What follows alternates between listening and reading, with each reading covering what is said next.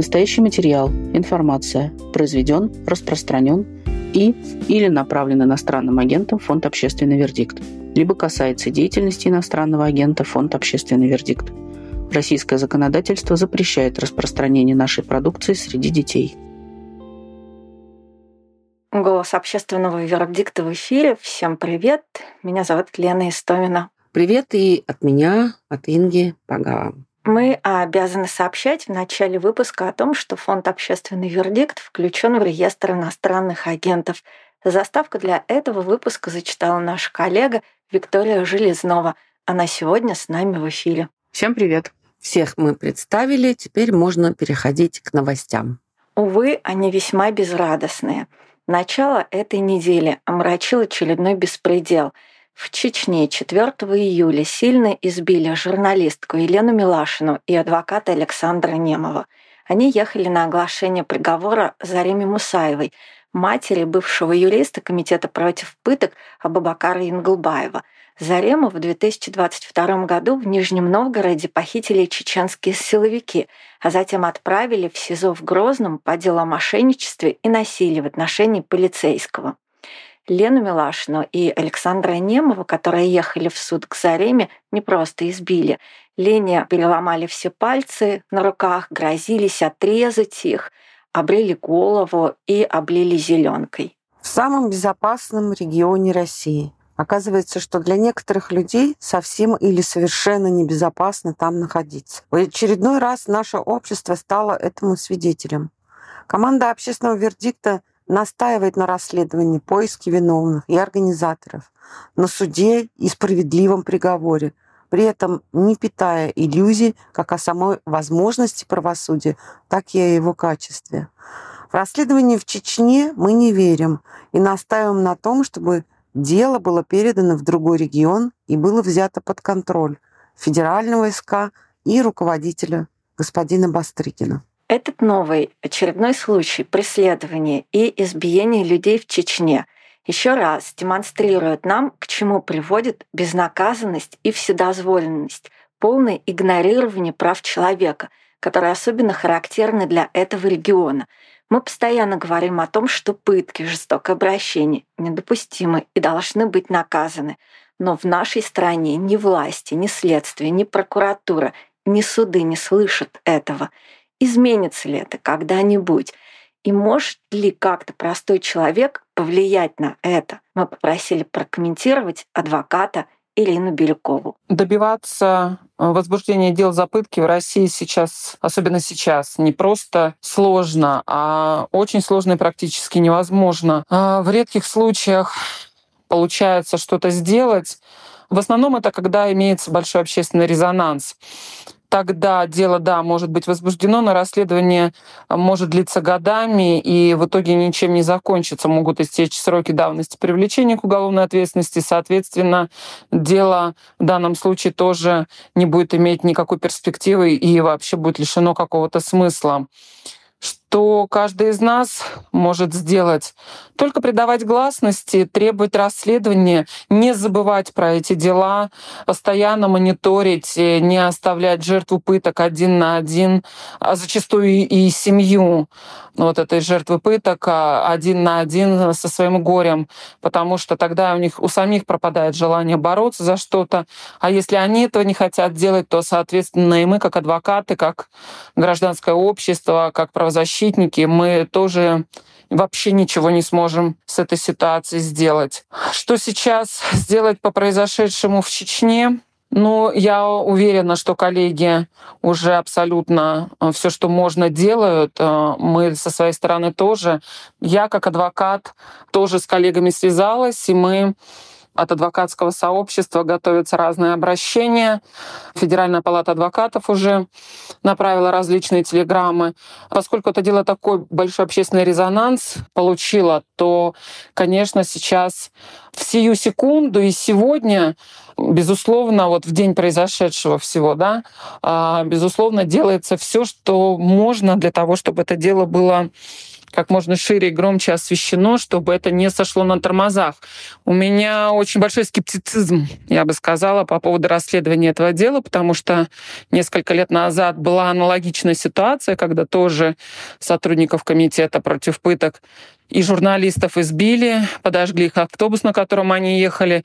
Дело возбудили, но расследование ничем не закончилось, и лица не установлены, и, в общем-то, оно фактически-то и не ведется. Поэтому мне кажется, что эта ситуация будет, ну, примерно аналогичная. Простому человеку фактически невозможно повлиять на то, чтобы люди, виновные в пытках над ним, понесли какое-то наказание потому что без участия общества, без участия профессиональных юристов, э, без участия поддержки журналистов, такие дела, не сказала бы, что совсем не имеют перспективы, но практически ее не имеют, потому что Пытатели обычно начинают с того, что запугивают семьи, запугивают жертв пыток, пытаются всячески на них давить.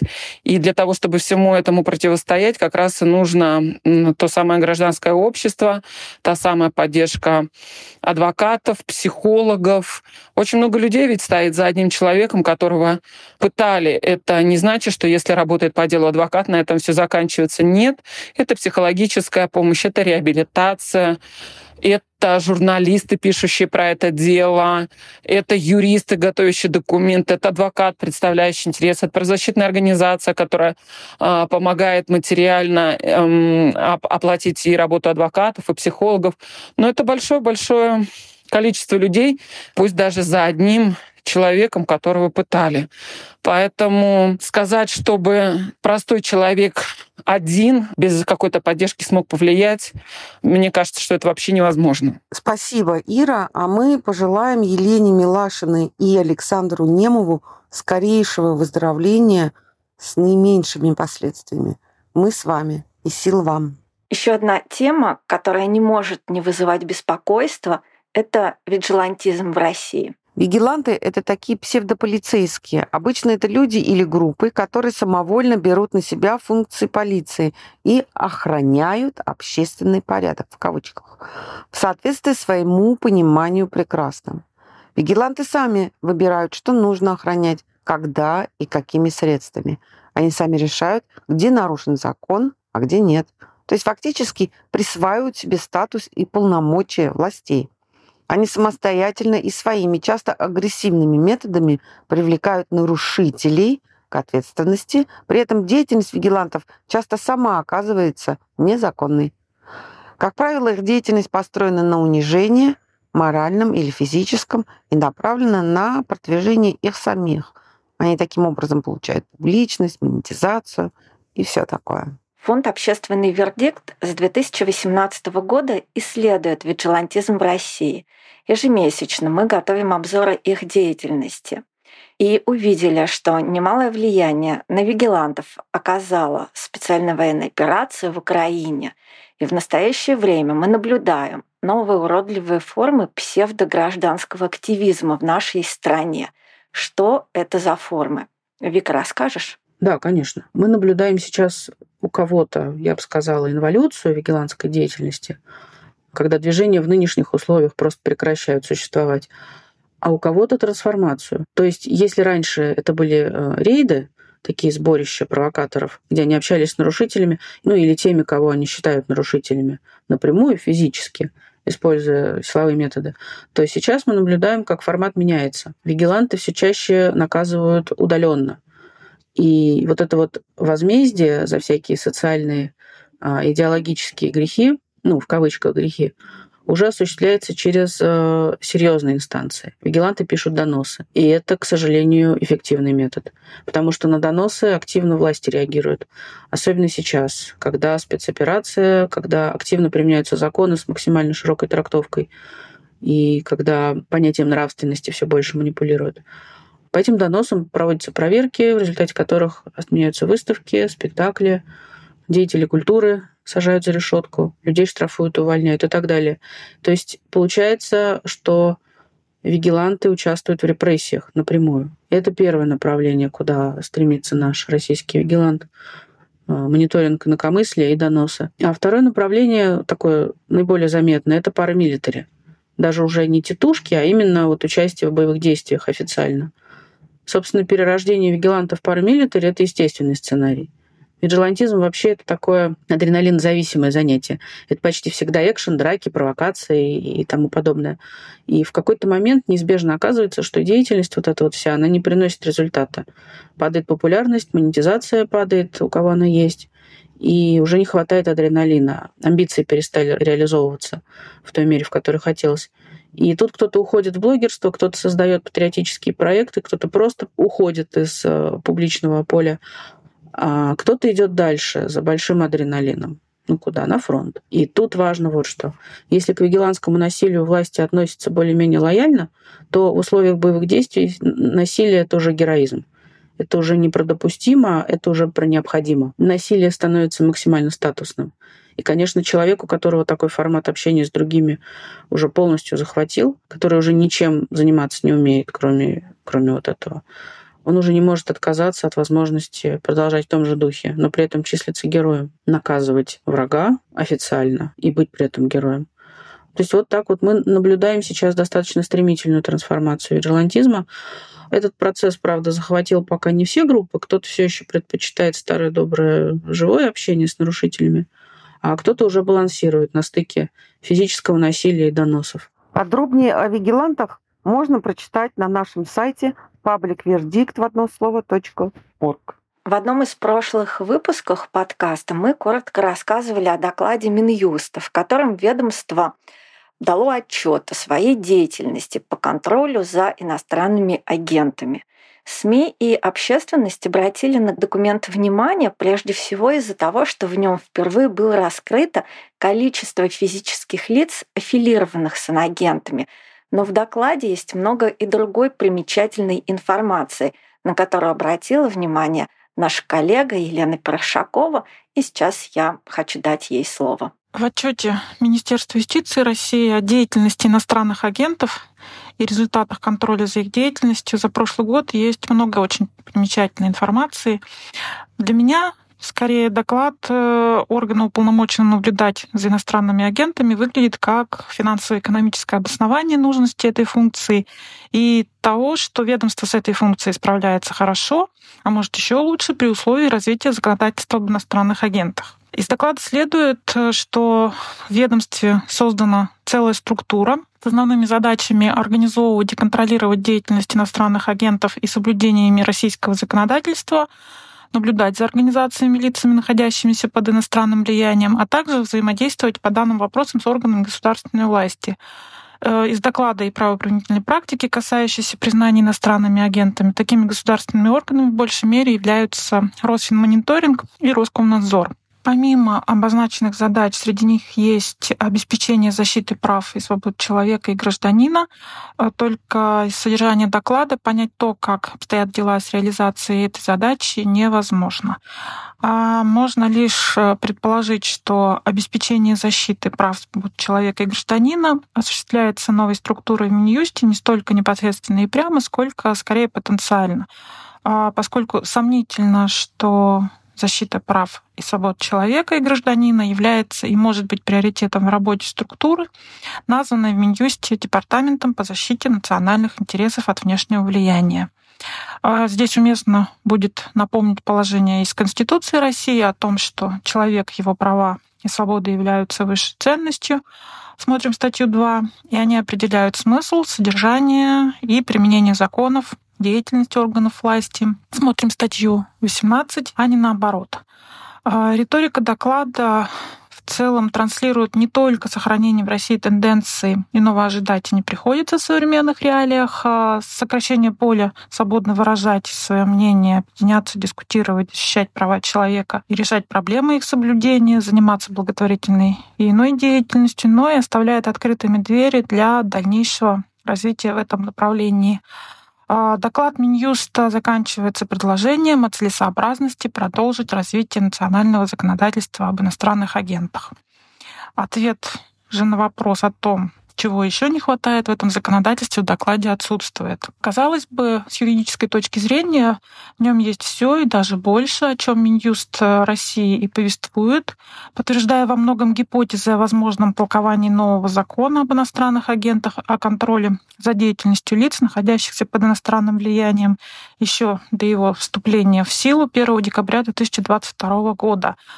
Например, доклад подтверждает, что для признания иностранным агентом сейчас не требуется выявление иностранного финансирования у кого-либо. Чтобы стать иностранным агентом, достаточно, например, сделать перепост в сети интернет, информации, исходящей от лица, признанного иностранным агентом, участвовать в создании информации или материала, изданного и или распространяемого впоследствии иностранным агентом, в докладе говорится также о том, что в качестве деятельности иностранных агентов может признаваться также благотворительная и иная деятельность в случае, если она противоречит национальным интересам Российской Федерации, основам публичного правопорядка Российской Федерации и иным ценностям, защищаемым Конституцией Российской Федерации. А при этом, что ведомство конкретно относит и может отнести к национальным интересам, основам публичного правопорядка и иным ценностям, защищаемым Конституцией России, остается за рамками доклада. Что это, на мой взгляд, означает? Это означает, что любое лицо, будь то человек с российским гражданством или без него, или организация российская или иностранная, неважно, должно иметь общие ценности или общие взгляды на тот или иной сюжет, происходящий в России, или даже за ее пределами, а какие конкретно эти ценности и взгляды знает и может определить только Минюст России. Такая монополия на истину в последней инстанции, подтвержденная, как следует из этого же доклада, российскими судами на 100%. Э, в докладе отмечено, что абсолютно все признания Министерства юстиции Российской Федерации иностранными агентами были признаны судами законными и обоснованными. Единственное, что из текста доклада можно констатировать с точностью приближенной максимальной, это то, что в список иностранных агентов не попадают те, кто не выступает, приведут статус доклада против проведения СВО и в защиту режима на Украине.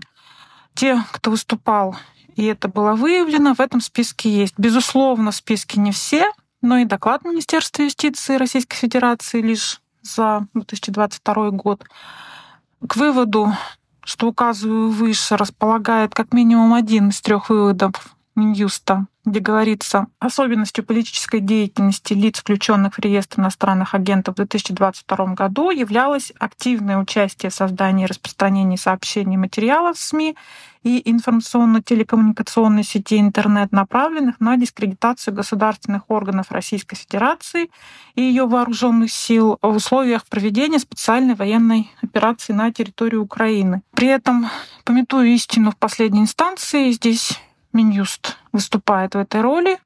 Использована формулировка одного из составов административного правонарушения статьи 20.3.3 КОАП РФ, но не все признанные иностранными агентами лица, прежде включения в реестр иностранных агентов, привлечены к административной ответственности по указанной статье. В некоторых случаях соответствующие судебные решения, не говоря уже о вступлении их в законную силу, имеют место быть после того, как человек или организация оказываются в реестре иностранных агентов. Примечательному из доклада можно также отнести следующий тезис.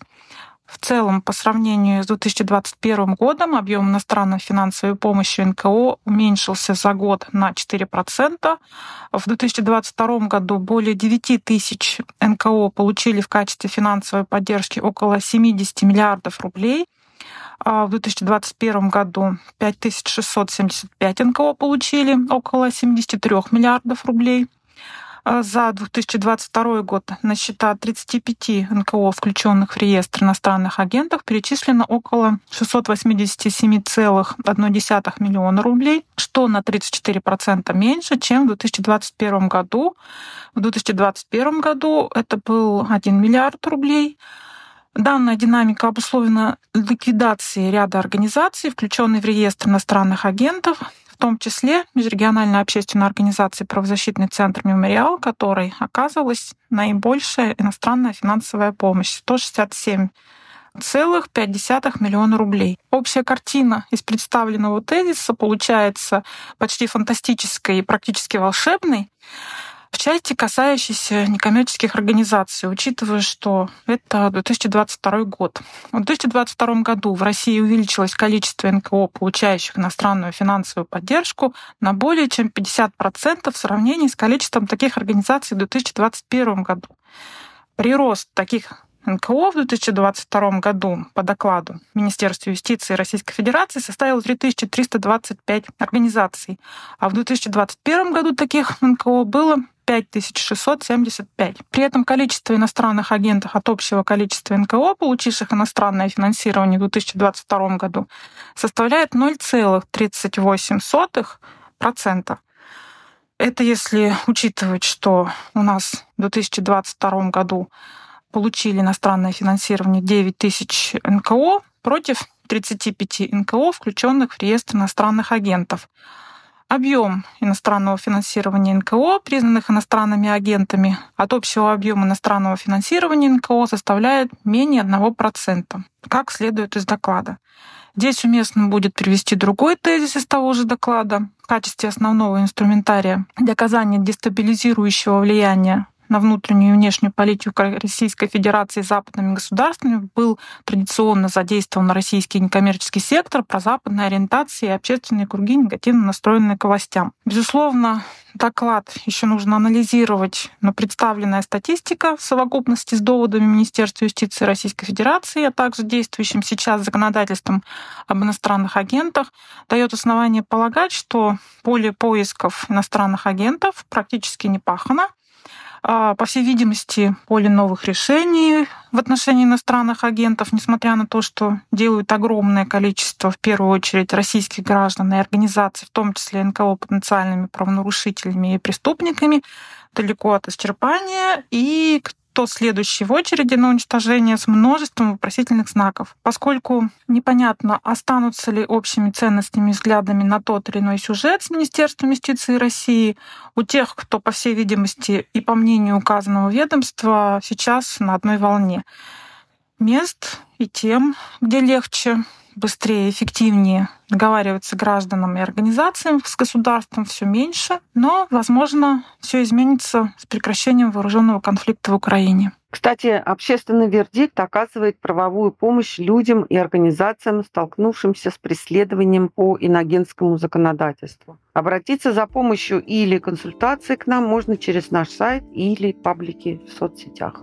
Это был голос общественного вердикта. Берегите себя. И до скорой встречи в эфире на следующей неделе.